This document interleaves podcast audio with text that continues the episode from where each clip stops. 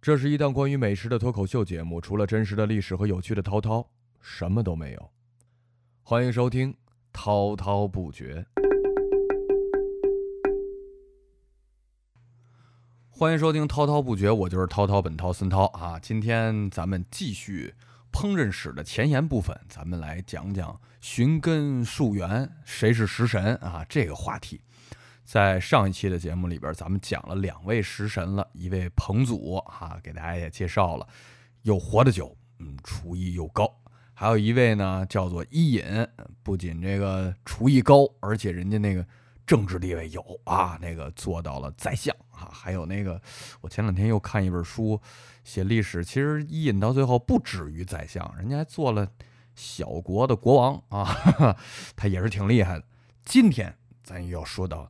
另外一位了，说起这一位啊，我这个这这个这个气啊，大家都知道我这个正义感是爆棚的哈。走到路上的路见不平一声吼，我该出手时我经常出手啊，就算不出手我打幺幺零也经常打，经常跟人吵架，非常有正义感。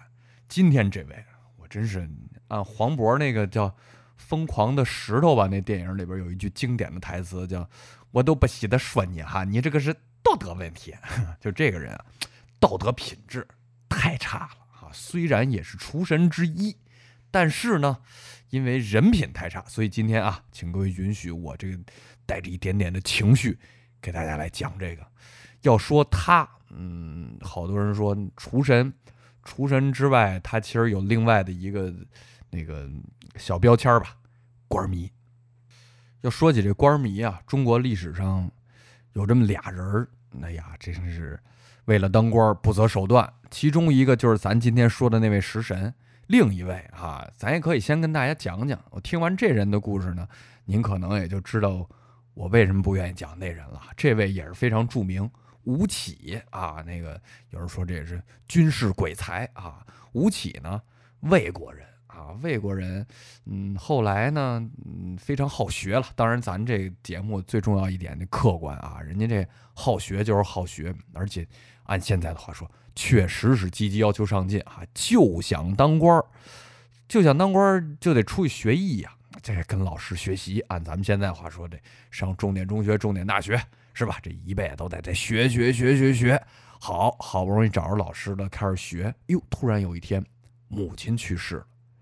按照咱们正常人，这学业再重要，母亲只有一个，是不是？你高考今年没考，没考好啊，或者因为什么事耽误了，那明年再来嘛。妈妈只有一个，那妈妈都去世了，咱是理所应当回去奔丧。结果这吴起啊，就是为了好好当官，在这个老师面前好好表现啊，领导面前好好表现，我不回去啊，我这妈死就死了啊，我不奔丧。就不回去啊，这是一件事儿，这是吴起。但是有人说，哎呀，这个为了工作，是不是？母亲已经去了，咱们这不能耽误活人的这个生活，咱咱就暂且这么安慰自己，可以理解啊。还有一件事，吴起不是魏国人吗？后来呢，他娶了一个齐国的老婆，但是呢，这吴起一直后来是在鲁国服务。后来这鲁国和齐国就打起来了，哎，鲁国这国君觉得吴起啊打仗行啊，有两把刷子，但唯一的问题就是你这个社会关系，按咱现在话说就有有点复杂。你这齐国女婿是不是？你这万一打起来，那边都是你这这三大姑八大姨小舅子，乱七八糟的都在那边，都是你们家亲戚，你是不是到时候？有这个投敌卖国的这嫌疑，毕竟那边是你们的家属，对不对？你怎么让我们打消这顾虑呢？吴起说：“打消这顾虑好办呀，你不是说我这是齐国女婿吗？那女婿我不当了，不就得了吗？”哟，那边说不当了，哦，写一休书是吧？这这倒也是一个办法。吴起说：“不用，那多费劲！我这一身武艺，我这刀一抽，苍啷一下，我给我媳妇儿宰了。”宰了以后，这个你们就不怀疑了吧？这个就叫做吴起杀妻。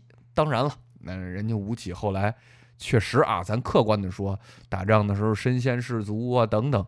但是为了当官，又不给妈妈奔丧啊，又把自己的结发妻子给给干掉了啊。这个为了当个官有人说代价是不是太大了啊？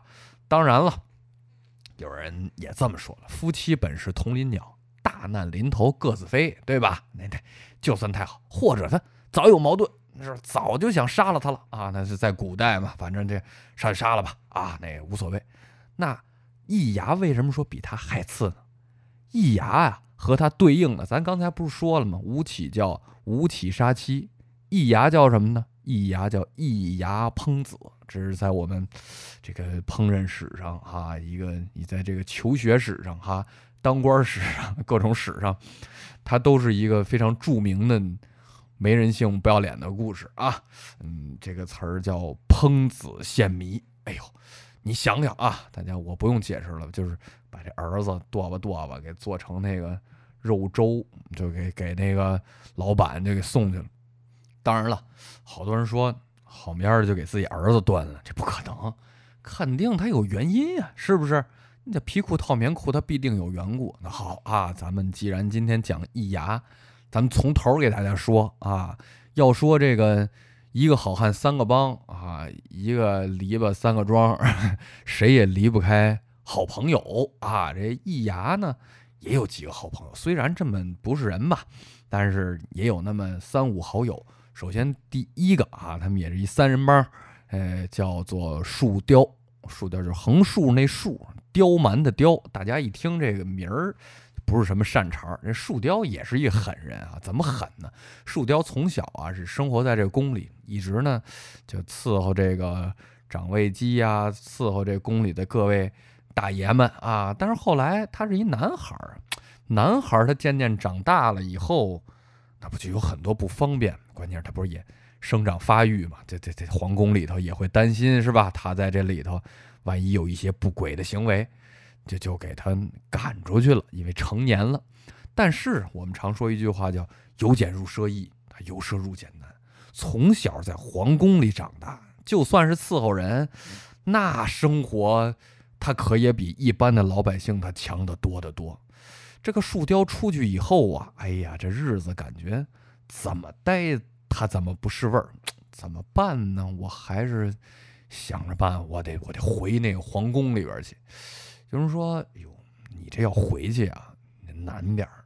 这现在你这成年了呀，你男的在里头服侍不合适，除非一条，说一条，您那个欲入此宫，他必先自宫啊啊，那个。”树雕一想了想，哎呀，这个要想成功，也只能自宫了啊。于是啊，这个有人说这杀杀老婆狠，这位阉自己，他他也不是一般人能干出来的啊，就给自己就就咔嚓了，咔嚓完了以后呢，顺利进宫，在宫里呢混的也算如鱼得水吧。咱就说这人算是一个类似咱们叫他总理大太监，他跟这个易牙呢两个人。他是好朋友啊，这好朋友呢，他就总想说：“你看，哥哥，我现在混起来了，是吧？我现在也是就在这宫里，我说一不二的，我这大太监，那我得让我这兄弟，他也得是吧？这个摸电门，他得他抖起来呀，是不是？他就老想推荐，老想推荐，但是呢，由于这一牙长得可能也是不太行，也赶上没有什么特好的机会。”老是扶不上去，但是呢，有一天，哎，这这这机会来了啊！这掌柜机呢，天天在宫里，他吃饭什么就吃不香，睡也睡不着。有人说得了这个厌食症，厌食症，呃，树雕就想，哎，我这兄弟一牙，那名厨啊，是不是？按现在话说，还懂点这个药膳之类的。说，哟，大王大王大王啊，这个掌柜机。我这儿有一人推荐能给您治这病啊啊，对不对？您不是不想吃饭吗？我那兄弟这这在这方面呢颇有建树啊。那我我让他过来给咱们娘娘瞧瞧，给弄点药膳，保准啊这吃两顿就好。张维基一开始也不相信，说那抱着试试看的态度来一下来一下吧，来一下。结果这一牙，咱得真说啊，有点真本事。一来二去，通过几副药膳呢，哎，给这掌柜机他还就给治好了。这一治好了，哎呦，在这个宫里啊，这名声大噪啊，人家咱现在的话说，这叫一举成名，赶上热点了啊。这齐桓公呢，也就越看他，哎，越顺眼。从一个普通的小厨师啊，逐渐的呢，就成为了齐桓公的这叫小亲信了啊。没事也聊聊天儿你也给我做做饭，然后那国家大事儿呢，没事也跟你絮叨絮叨。突然这就有一天呀，这个齐桓公啊，就就聊天嘛，说：“哎呀，这个小易呀，啊，这个小牙，你看你这厨艺确实是不错啊，那个每天给我这做的，我这吃挺高兴。”你看我这什么叫熊掌，哪个叫鲍鱼，是吧？波士顿龙虾，是吧？这说我都吃过了。但是你说啊，这世界上还有一个东西，我就特好奇。你说这人肉，它它它是个什么味儿呢？哎呦，你说这人肉能不能特好吃？我相信啊，像按咱们历史上记载的齐桓公，文治武功是吧？是个明君，他应该呢，也就是开个玩笑。这不是可能当天多喝了几杯啊？就大家就开始说：“你这吃没吃过熊掌？我没吃过熊掌。你吃没吃过人人肉？有什么好吃？就类似这种状态下，我觉得可能说出来的这个啊，这个我没吃过人肉啊。结果这叫说者无意，他叫听者有心。